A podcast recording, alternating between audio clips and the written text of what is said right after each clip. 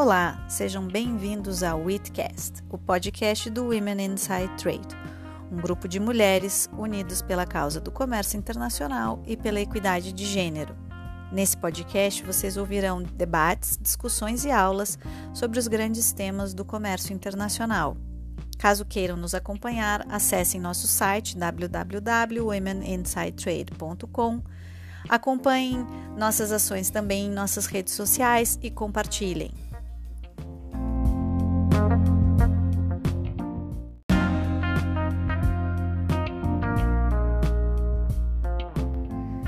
No episódio de hoje, nós vamos falar de regulação de comércio digital dos acordos regionais e OMC, e para isso contamos com a Marília Maciel.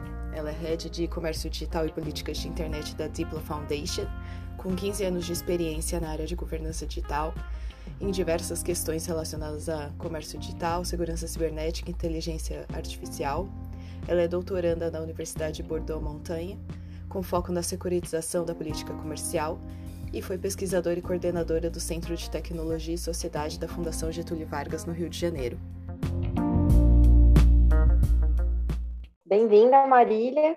É, queria te agradecer muito por estar aqui com a gente para conversar um pouquinho sobre acordos comerciais e comércio digital. É, a gente tem visto aí no mundo, né, com a digitalização da economia, vários desafios nesse sentido e apesar de com um certo delay, a gente tem aí os acordos comerciais também começando já a trazer esses conceitos. Então, aproveitando já para até emendar na nossa primeira pergunta aqui, é, queria começar o nosso debate aí com um pouquinho, se você puder trazer um pouco para a gente de qual a diferença e as eventuais vantagens e desvantagens de se usar é, as nomenclaturas de digital trade, e e-commerce, né? A gente entende aí que tem algumas diferenças entre elas e como que isso afeta essa regulamentação do assunto nos acordos comerciais em diferentes organizações também. Se puder trazer um pouquinho para a gente desse panorama. Bem, primeiro é um prazer estar no podcast Women in Trade. Muito obrigada pelo, pelo convite. E essa é uma pergunta bastante interessante. Vamos focar primeiro no aspecto formal da pergunta e depois num aspecto talvez mais político. Primeiro, não existe uma definição única e consensual de comércio eletrônico e o que comércio eletrônico compreende. Diferentes organizações e atores vão definir comércio eletrônico de acordo com seus próprios termos e usando suas próprias metodologias. Na cena internacional, uma definição que é frequentemente utilizada é a definição da OMC, que é uma definição que foi elaborada em 1998, quando foi criado o grupo de trabalho sobre comércio eletrônico. E segundo essa definição, que é uma definição bastante ampla, o comércio eletrônico se refere à produção, distribuição, marketing, venda ou entrega de bens e serviços por meios eletrônicos.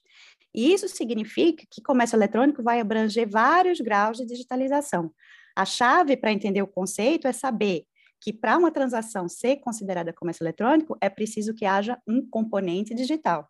Esse componente pode ser ou a natureza do produto, como, por exemplo, um e-book ou um software que é em si digital, ou a adoção de um método digital para fazer o pedido, para pagar ou para entregar por exemplo, o comércio de um bem físico, uma roupa, um sapato, é comércio eletrônico, desde que um dos elementos da transação, como por exemplo o pagamento, aconteça por meio da internet. Um serviço, por exemplo, a compra de um ingresso para um show, é comércio eletrônico. Quando a gente olha para digital trade, é, comércio digital, não existe uma definição formal, por exemplo, não há uma definição de trabalho no âmbito da OMC, como há para comércio eletrônico. Entretanto, no âmbito das discussões político-diplomáticas, se tornou cada vez mais comum fazer referência a digital trade. Essa distinção emergiu é, enquanto o comércio eletrônico passou a ser associado majoritariamente ao comércio de bens físicos que, que cruzam a fronteira, o comércio digital passou a ser uma expressão utilizada para fazer referência a um comércio de bens desmaterializados ou bens imateriais ou serviços. Em suma, acho que há no comércio digital hoje é, um link muito mais forte com a questão do fluxo de dados. E talvez essa seja a principal diferença hoje entre os dois conceitos. A consequência dessa diferença é que isso cria uma cristalização uma polarização política. Né? Nas conversas diplomáticas, a gente vê que os países em desenvolvimento fazem referência a comércio eletrônico, uma vez que comércio eletrônico ainda é a maior fatia do comércio online para eles. É, e nos seus discursos, nas suas propostas, essa referência é clara. E os países desenvolvidos fazem mais referência a comércio digital, porque hoje eles já estão mais focados e são mais competitivos no comércio de bens desmaterializados e de serviços. Isso se espelha na nomenclatura que os países desenvolvidos usam nos acordos de livre comércio. Se a gente olha, por exemplo, o de EPA, ele fala de é, comércio digital. Ou seja, a escolha do termo, ela se tornou também um sinal do grau de desenvolvimento digital do país e, por consequência, também um sinal dos temas que esses países priorizam na mesa negociadora. Por exemplo, países que falam em comércio eletrônico provavelmente vão dar mais ênfase a temas relacionados à facilitação do comércio, enquanto países focados em digital trade provavelmente vão colocar mais ênfase em temas relacionados à abertura, a fluxo de dados e etc. Mas como o comércio eletrônico é a expressão consolidada e mais bem definida, na OMC, por exemplo, as negociações que se encontram em andamento são negociações em comércio eletrônico, não digital trade. Marília, excelente introdução. E aí eu vou entrar na segunda parte sobre como isso tem acontecido, né? A gente tem a definição que é crucial aí para delimitar qual caminho que os países estão seguindo, e aí a gente entrando na substância desses acordos. Aí eu queria te perguntar, o que, que tem nesses acordos, como esses, os países têm tratado, né? A gente tem as diferentes posições entre os países, principalmente os grandes players do mercado digital têm posições bem demarcadas, né? E se, se na sua visão tem algum acordo que se destaca dentro desse universo que pode trazer mais disposições, mais artigos trazendo conteúdo sobre o comércio digital ou o, o comércio eletrônico. Bom, primeiro eu gostei bastante porque na sua pergunta você enfocou no que no, nos países e o, o que eles têm feito. E é importante a gente chamar a atenção que boa parte da, da regulamentação de comércio digital acontece ainda na, na, no âmbito doméstico, no, no âmbito behind the border. Então, a análise da regulação doméstica, ela é uma dimensão que geralmente falta na conversa, mas é uma, uma dimensão importante. É o pensamento sobre como regular o comércio digital, na verdade, ele começa na economia doméstica. E quando um país não tem esse blueprint nacional, é difícil negociar. Isso acontece muito com países de desenvolvimento. Se eu não tenho uma política, se eu não tenho uma regulação interna sobre comércio eletrônico, como é que eu vou saber quais são os meus interesses nacionais e como é que eu vou sentar na, mega, na mesa negociadora? Fica difícil.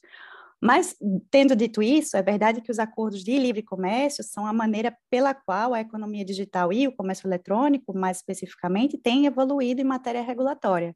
Né? A regulação multilateral, em seus aspectos mais principiológicos, fundacionais, ela continua a dar uma sustentação importantíssima para o comércio acontecer. Mas, em alguns temas importantes para o comércio eletrônico, essa regulamentação multilateral ela se encontra defasada. Né? A gente ainda trabalha com um panorama regulatório da época da criação do OMC, então pré-boom da internet o fato da regulamentação multilateral estar defasada não significa que a regulamentação em si não avançou. Ela avançou, mas avançou justamente no âmbito dos acordos de livre comércio. Os acordos de livre comércio, no que diz respeito ao digital, apresentam geralmente dois principais tipos de temas. O primeiro está relacionado à facilitação do comércio digital, e aí a gente tem toda a pauta de assinaturas eletrônicas, contratos digitais, e o segundo se encontra relacionado à facilitação do fluxo de dados.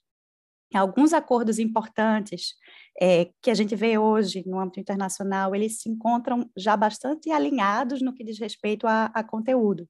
Se a gente olha, por exemplo, o acordo abrangente e progressivo da parceria Transpacífico, CPTPP, ou o acordo entre Estados Unidos, México, Canadá, é, eles têm diferenças, mas eles têm pontos de convergência bastante marcantes nesses temas, principalmente os temas mais digitais. Por outro lado, se a gente olha para o CPTPP e compara com a parceria econômica abrangente regional, o ACEP, a gente vê que subsistem mais diferenças do que pontos em, em, em contato.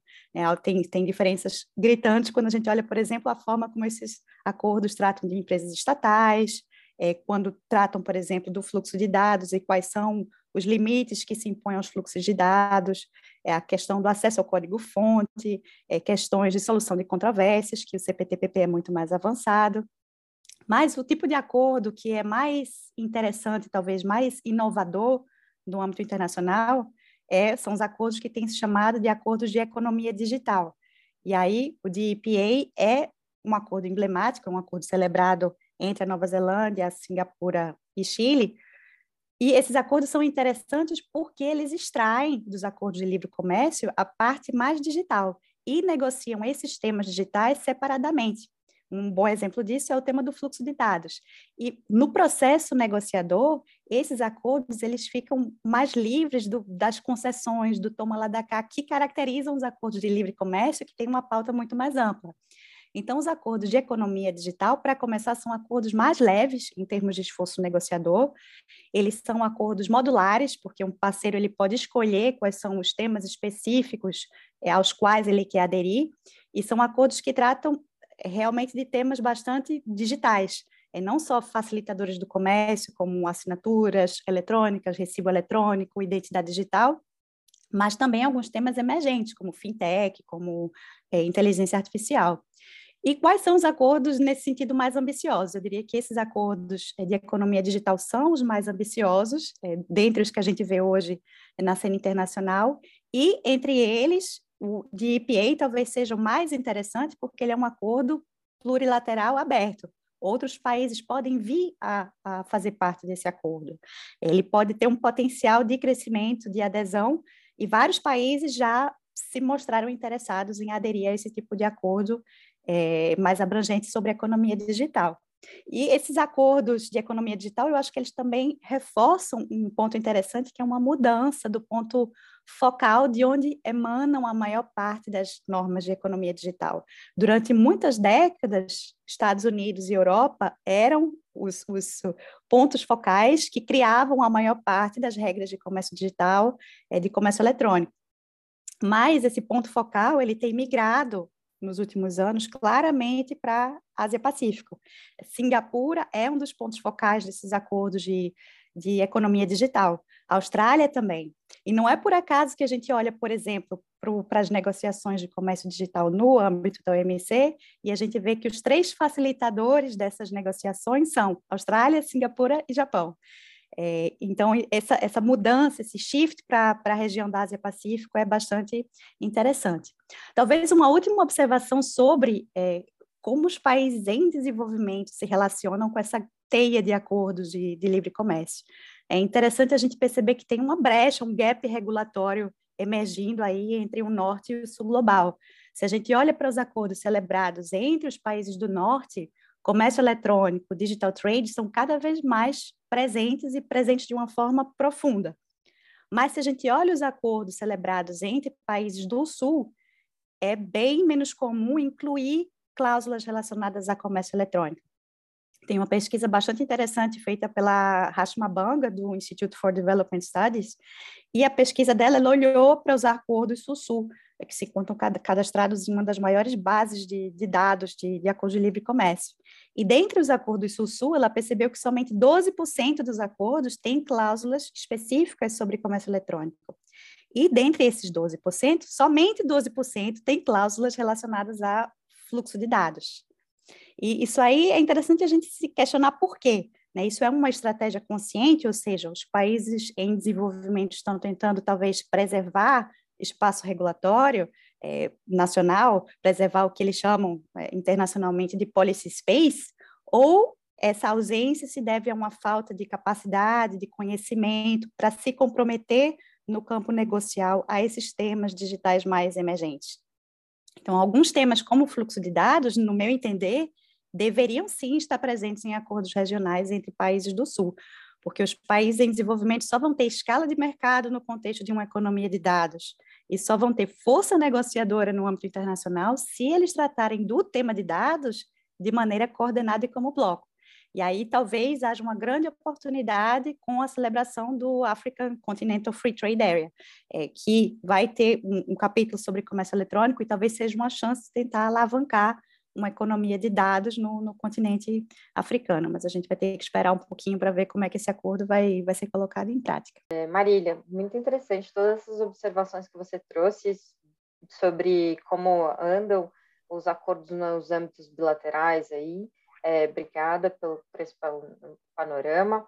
Queria aproveitar também e te perguntar, né, voltar um pouquinho. Em 2019, a gente teve aí o Joint Statement on E-Commerce, trazido pelos países do OMC, para trazer essa regulamentação de forma mais plurilateral. São 71 países, até a última vez que eu vi, que estão negociando, e até queria te pedir para dar um panorama para a gente sobre o que você entende que tem de mais importante nessa iniciativa e, eventualmente, também falar um pouquinho. Será que essa iniciativa pode ser uma chance também para alguns países do Sul irem se atualizando e trazerem também mais essa discussão no âmbito interno e bilateral, quem sabe, como você colocou? Esse é um processo negociador extremamente importante. Ele, ele se expandiu e hoje ele já conta com 86 países que, que correspondem mais ou menos aí a 90% do, do volume de comércio global. Nesse processo também tem algumas ausências que são notáveis. A gente só tem seis países africanos participando, a gente só tem quatro países encontrados ali no grupo dos países menos avançados. Então é importante a gente se perguntar o porquê também dessas ausências. Os temas abordados nesse processo negociador do Joint Statement Initiative são, são muitos. Eles, geralmente eles são agregados ali em, em clusters.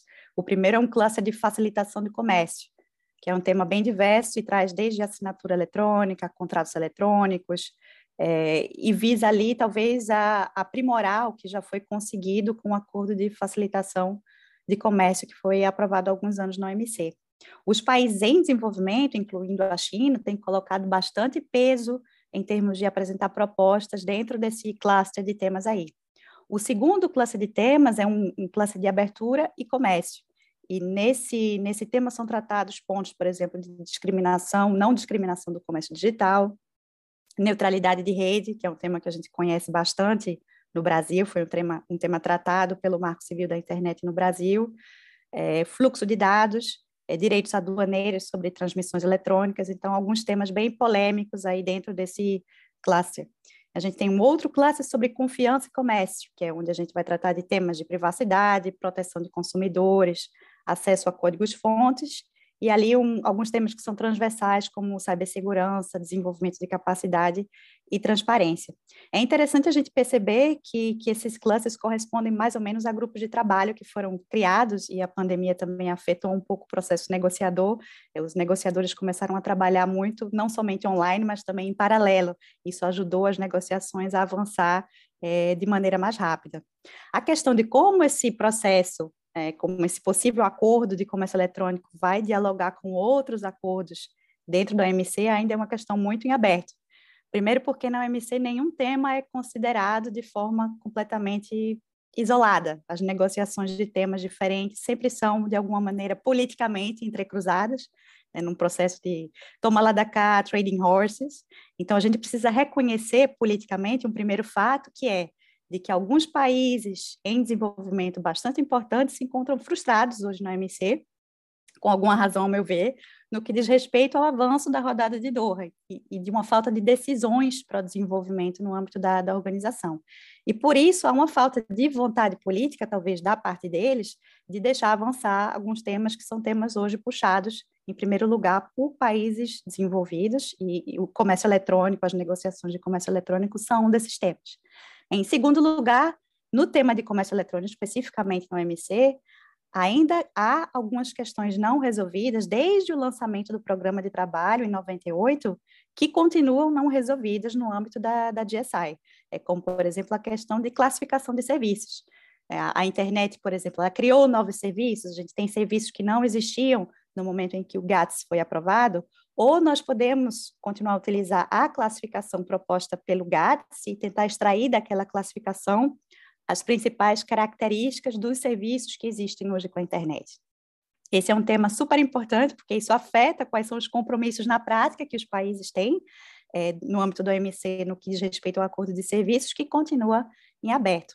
Um terceiro ponto mais legal, jurídico, é como um eventual acordo celebrado no âmbito da GSI vai ser acoplado ali no edifício jurídico da OMC.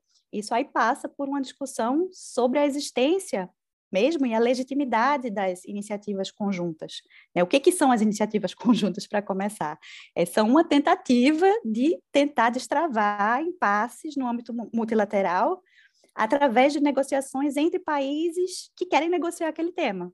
Se nós não temos consenso entre todos os membros para começar a negociar, vamos sentar com quem quer negociar e vamos começar um processo negociador.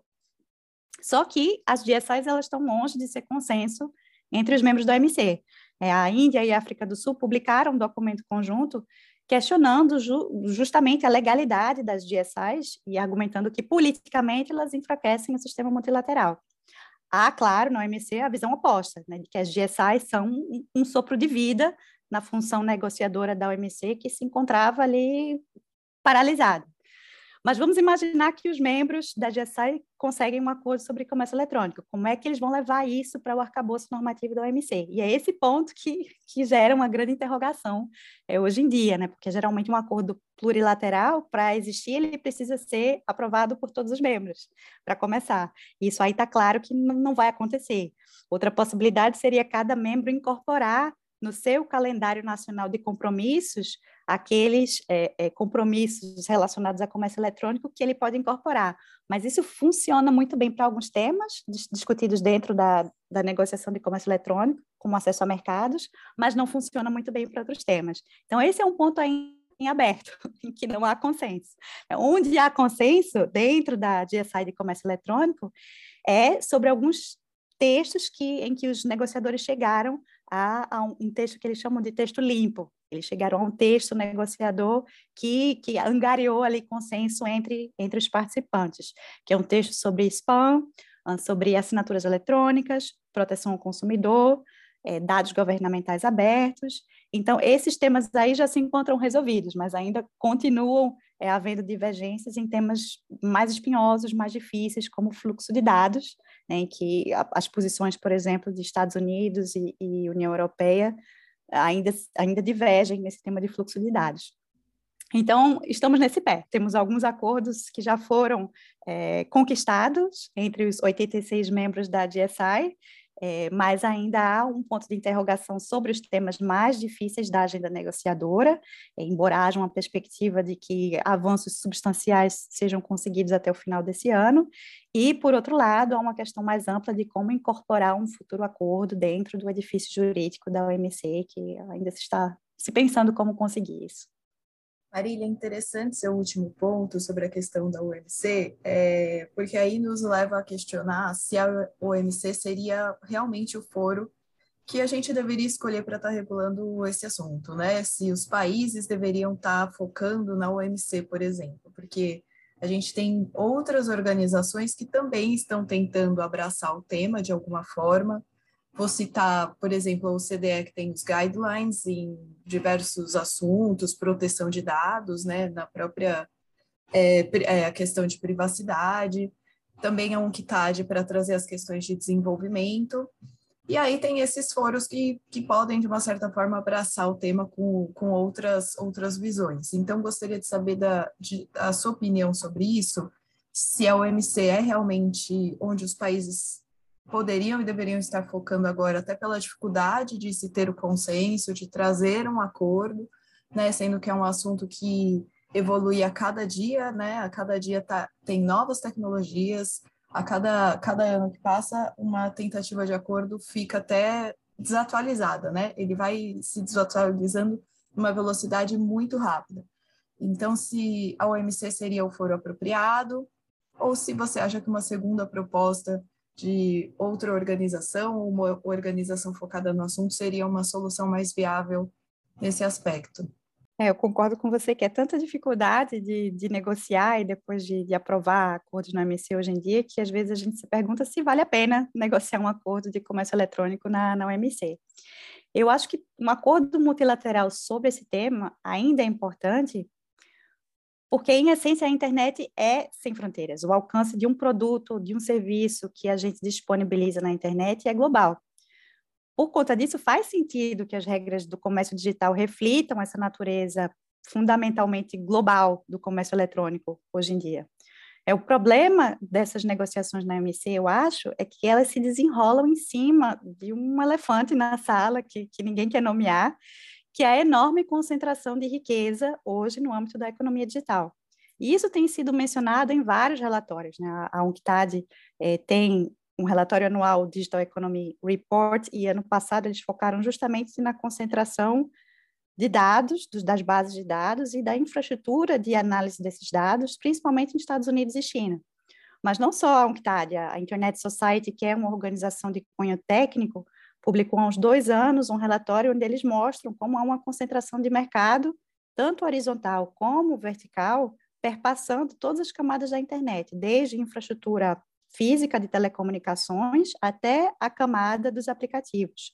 O Fórum Econômico Mundial, no ano passado, publicou um relatório sobre riscos globais. Eles, eles mensuram esses riscos a cada ano, e ano passado foi a primeira vez que eles apontaram no top 10 a concentração de riqueza na economia digital como um risco importante para a estabilidade global no futuro. Isso mostra que concentração de riqueza é um tema que interessa não somente aos países em desenvolvimento, mas aos países desenvolvidos também. E aí fica a pergunta, né? O OMC tem sido capaz de chegar a resultados negociadores que ajudem a reequilibrar esse problema da concentração? Ela tem condições hoje de desempenhar esse papel? Eu acho que são perguntas importantes que a gente deve fazer. E, e são uma das razões pelas quais eu acho que algumas negociações na OMC se encontram bloqueadas. Um outro ponto é, olhando para o rol de temas na agenda de negociação de comércio eletrônico hoje, é possível perceber um inchaço dessa agenda de negociação. É, há vários temas que há 20 anos atrás, no, no, na época da cúpula mundial da Sociedade da Informação, que aconteceu em 2003 e 2005, que foi a primeira grande cúpula da ONU para discutir sociedade da informação, há temas que eram discutidos como temas de políticas digitais desde aquela época e que foram debatidos e negociados em organizações internacionais do sistema ONU, que se encontram hoje sendo discutidos é, dentro do, do, do, dos, dos, acordos de comércio eletrônico. Isso aí se inclui fluxo de dados, spam, segurança, é, privacidade, neutralidade de rede. E aí, eu, nessa situação, eu vejo dois problemas principais. É, o primeiro é que a gente precisa se perguntar: um fórum de comércio é o local mais adequado para tratar de temas que são naturalmente transversais e multidisciplinares, e aí o fluxo de dados é um bom exemplo. É um tema que é importante para o comércio, os dados são essenciais para o comércio eletrônico, mas é um tema que é importante para a concorrência, é importante para direitos humanos, se a gente pensa em privacidade, liberdade de expressão, não discriminação. Um outro problema é, existe hoje em dia, eu acho, uma perda do acúmulo de debate e de conhecimento que foi desenvolvido no âmbito dessas outras organizações do sistema ONU que vêm discutindo políticas digitais há 20 anos.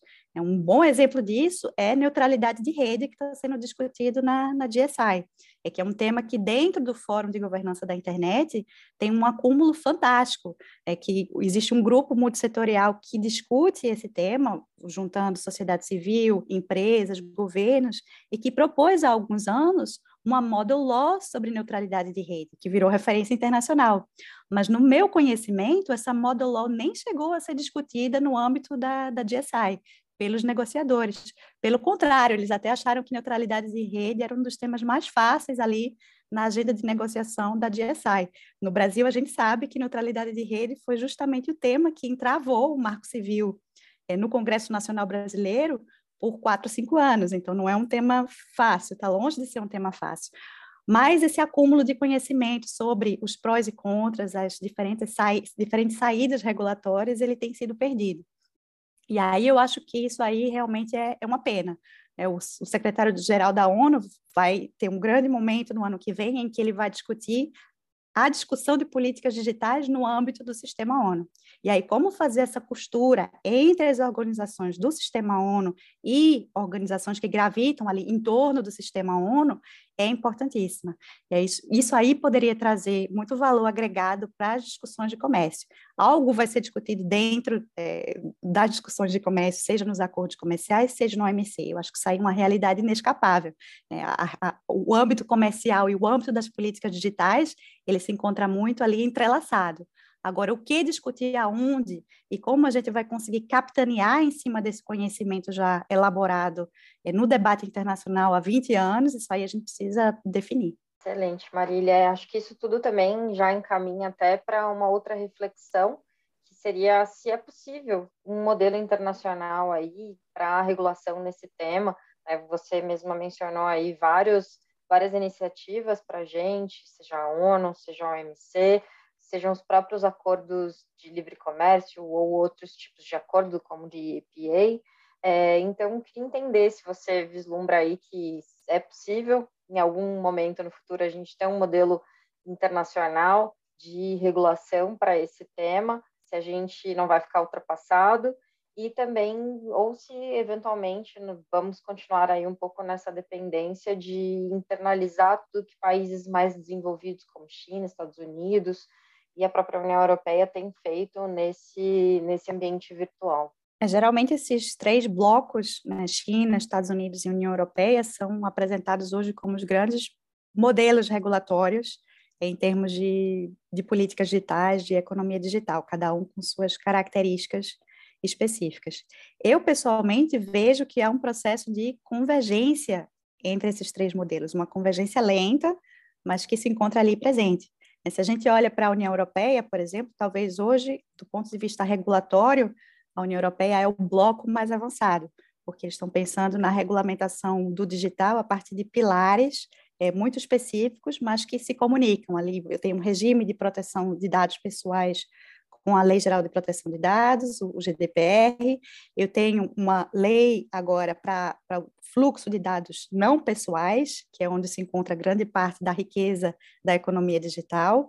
Eu tenho o DSA e o DMA, que são dois instrumentos ali irmãos, o DSA preocupado é, com, com comércio de bens e serviços e de, com conteúdo nocivo e ilegal online, e o DMA, que aborda muito questões de concorrência, antitruste, é, e nesse edifício regulatório, o que é bastante interessante é que o indivíduo e os direitos do indivíduo estão ali no centro de todas as preocupações.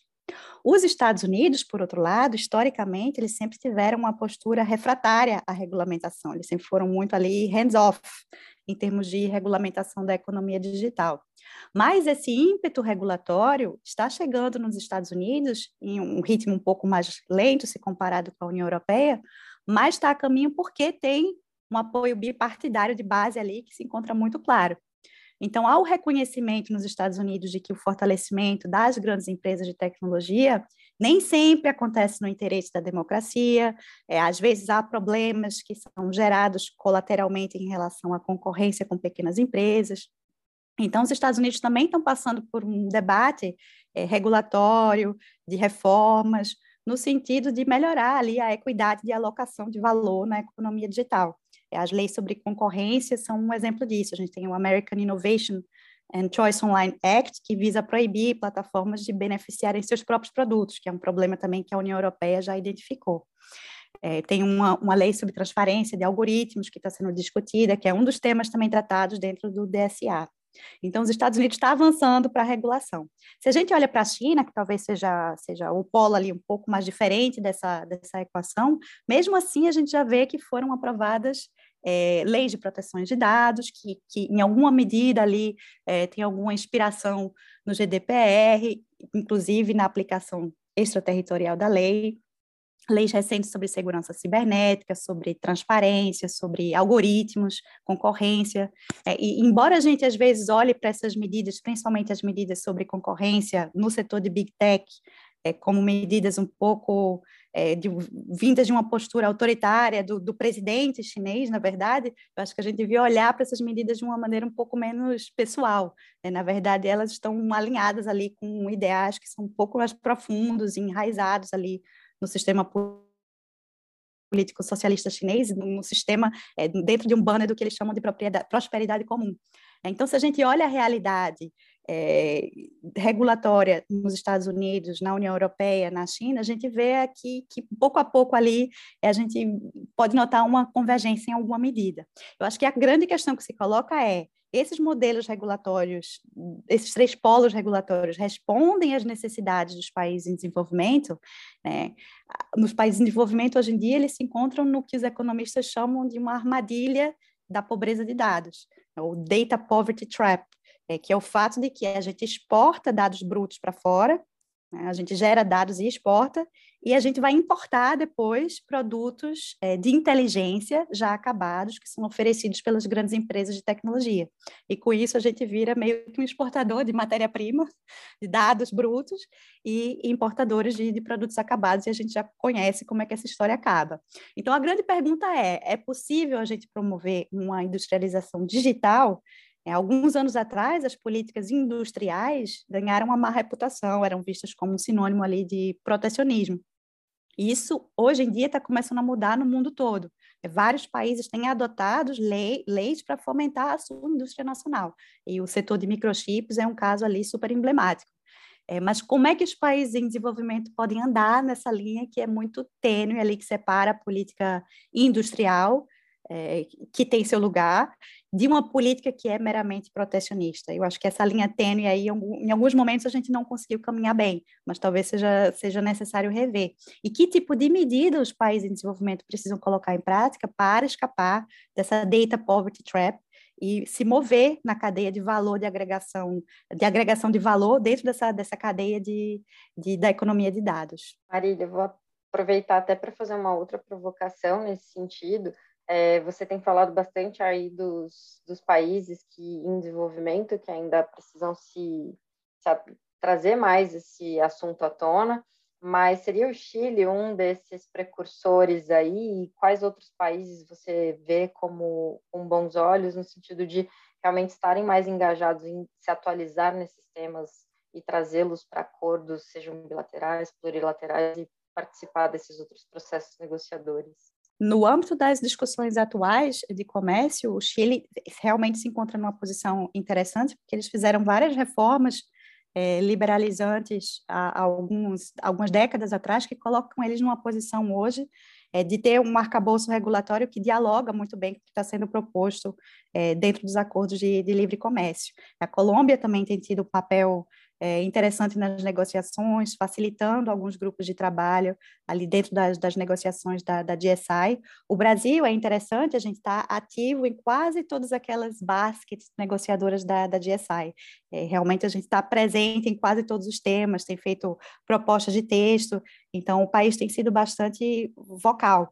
E, e, e o Brasil, acho que pela sua natureza, ali pela nossa posição, a gente quase sempre atua nessa, nessa posição de mediador entre países em desenvolvimento, países desenvolvidos, a gente sempre tenta chegar ali é, num, num, num, ponto de consenso. Então, a nossa postura ela é, ela é construtiva nesse sentido.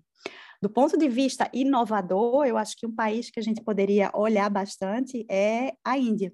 A Índia tem tido umas propostas regulatórias na cena nacional é, que são bastante interessantes porque pensam um pouco fora da caixa.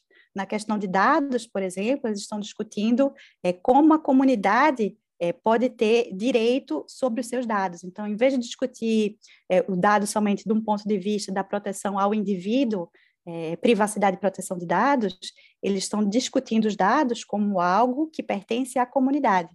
E isso, num contexto de cidades inteligentes, vai ser importantíssimo, porque a gente vai estar gerando uma quantidade fenomenal grande de dados o tempo todo. É, então, a quem pertencem esses dados? Né? Se a gente produz todos esses dados, mas a gente não vê a contrapartida da riqueza deles, é complicado. Então, eles estão lançando esse, esse conceito, que é um conceito, em boa medida, inovador, né? da, realmente da, da, da propriedade dos dados caber é, à comunidade que, que gerou os dados. Então, esse é um ambiente que a gente poderia observar do ponto de vista de como essa, essas propostas nacionais vão evoluir. E acho que ao Brasil cabe se articular também com países é, irmãos que se encontram mais ou menos nessa posição de países em desenvolvimento, de serem grandes países em desenvolvimento, grandes mercados, que querendo ou não é, nos dá uma possibilidade de testar saídas regulatórias, né? a gente tem como é, ter o peso político e de mercado para meio que forçar algumas saídas regulatórias diferentes. É, alguns anos atrás, o Brasil se articulou na cena internacional muito como IBAs, para tratar de temas digitais. É, isso aí foi muito forte até uma década. E essa articulação um pouco se perdeu nos últimos anos. Né? Eu me questiono se a gente não deveria reatuar, é, religar essa parceria. A, a, o nosso diálogo tem sido muito mais forte dentro do BRICS, que é um âmbito super importante, mas que tem vários complicadores é, no momento atual. E eu acho que o nosso diálogo como IBAs, três grandes democracias é, multinacionais, é, isso faz sentido na discussão do digital. Então, acho que talvez essa seja uma boa saída para nossa articulação internacional. Marília, a gente já está caminhando para o fim. Eu queria terminar a nossa conversa perguntando sobre os novos temas de comércio digital, né? E incluindo metaverso, outras tecnologias. Então, como que esses temas podem ser incluídos, né? Quais temas, porque tem muitos outros além desse que eu citei, e quais aqueles que já perderam seu momento, enfim, já se tornaram tecnologias ultrapassadas, vamos dizer, por conta da rápida evolução da, da internet, das, tecno das tecnologias digitais em geral. O que é interessante com, com tecnologia é que tecnologia é um pouco como moda, tudo se recicla, né? O metaverso, ele tá, ele, ele existe como conceito já, já há algumas décadas, desde o Second Life, mas a gente não fala mais no Second Life, que era um ambiente digital em que as pessoas participavam por meio dos seus avatares. Hoje em dia, o metaverso já ganhou uma outra dimensão de imersão é, num ambiente digital do ponto de vista sensorial a, até. Então, a gente está falando de uma outra coisa, mas a ideia não se perde, ela se recicla. Então, mesmo uma coisa que a gente vê como ultrapassada hoje, pode ser que ela seja aquele salto inventivo que vai ser necessário para aquela tecnologia se desenvolver no futuro. É, mas eu acho que o metaverso é, sim, uma, um tema que, que vai estar tá cada vez mais na pauta. É, acho que ele não deve roubar todo o ar do, da sala. E a gente tem vários temas que são bem presentes para a gente tratar do ponto de vista de desenvolvimento de regulação, de políticas públicas, como, por exemplo, as tecnologias que a gente utiliza, wearables, que são as tecnologias que a gente usa no nosso corpo, que gera vários questões de privacidade, é, de processamento de dados, é o próprio internet das coisas que vai viabilizar as cidades inteligentes. Então, tem vários temas que são temas de hoje, mas isso não quer dizer que a gente não, não deva olhar é, e tentar antecipar os temas de amanhã, porque a regulamentação ela só vai ser relevante se ela se antecipar, senão a gente perde o tempo do desenvolvimento tecnológico. O metaverso é um desses temas que certamente vai ser importante pelo volume de, de investimento que, que tem sido feito por grandes empresas, é, pelo fato de que a tecnologia começa já a dar os seus pequenos passos de bebê ali, principalmente na na Ásia Pacífico, é, na China, a gente tem visto as primeiras aplicações do que, é que poderia vir a ser é, um futuro metaverso, e isso vai gerar várias questões regulatórias, né? A gente vai continuar com, com, com alguns problemas regulatórios de antes, por exemplo, classificação de serviços, que a gente mencionou na nossa conversa. A gente tem problemas hoje para classificar jogos de computador online. Né? Como é que a gente classifica isso dentro do sistema classificatório adotado pela, pela OMC?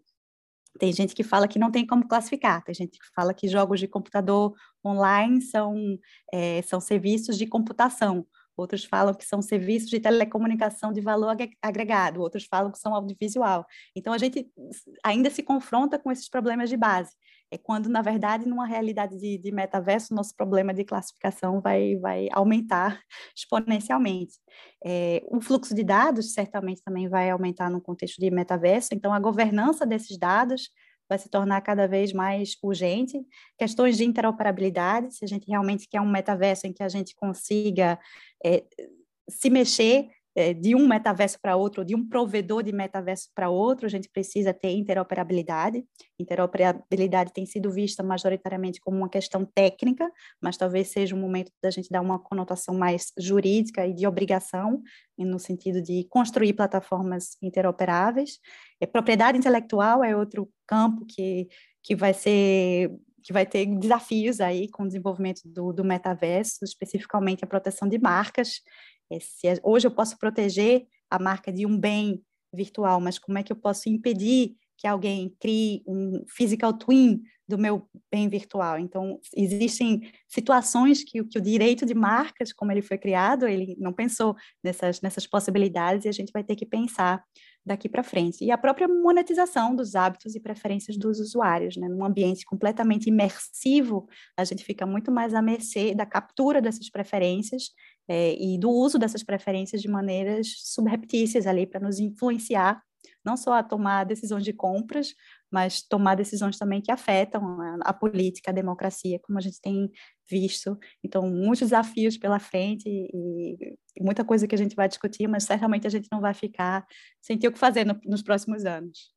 Com certeza, tem muito trabalho à frente. Acho que a gente ainda tem bastante também o que conversar. A gente vai trazer aí um próximo episódio focado nessas novas tecnologias, né? Então, para os nossos ouvintes aguardem que vai ter, vão ter novos conteúdos sobre esse assunto. Eu quero finalizar agradecendo, Marília, pela sua presença, por todo o conteúdo que você trouxe aqui, que foi riquíssimo. E muito obrigada por estar aqui com, com a gente hoje. Obrigada a vocês, foi um prazer. Um prazer, Marília. Te aguardamos aí no próximo episódio com um pouquinho mais aí sobre esses, esse mundo de tecnologias e como ele invade aí o comércio internacional e um olhar Esse foi mais um Witcast. Eu sou Marina Egídio de Carvalho, também faço parte do Woman Inside Trade e vou conduzir as conversas com nossos convidados em nosso podcast. Espero que vocês gostem e compartilhem.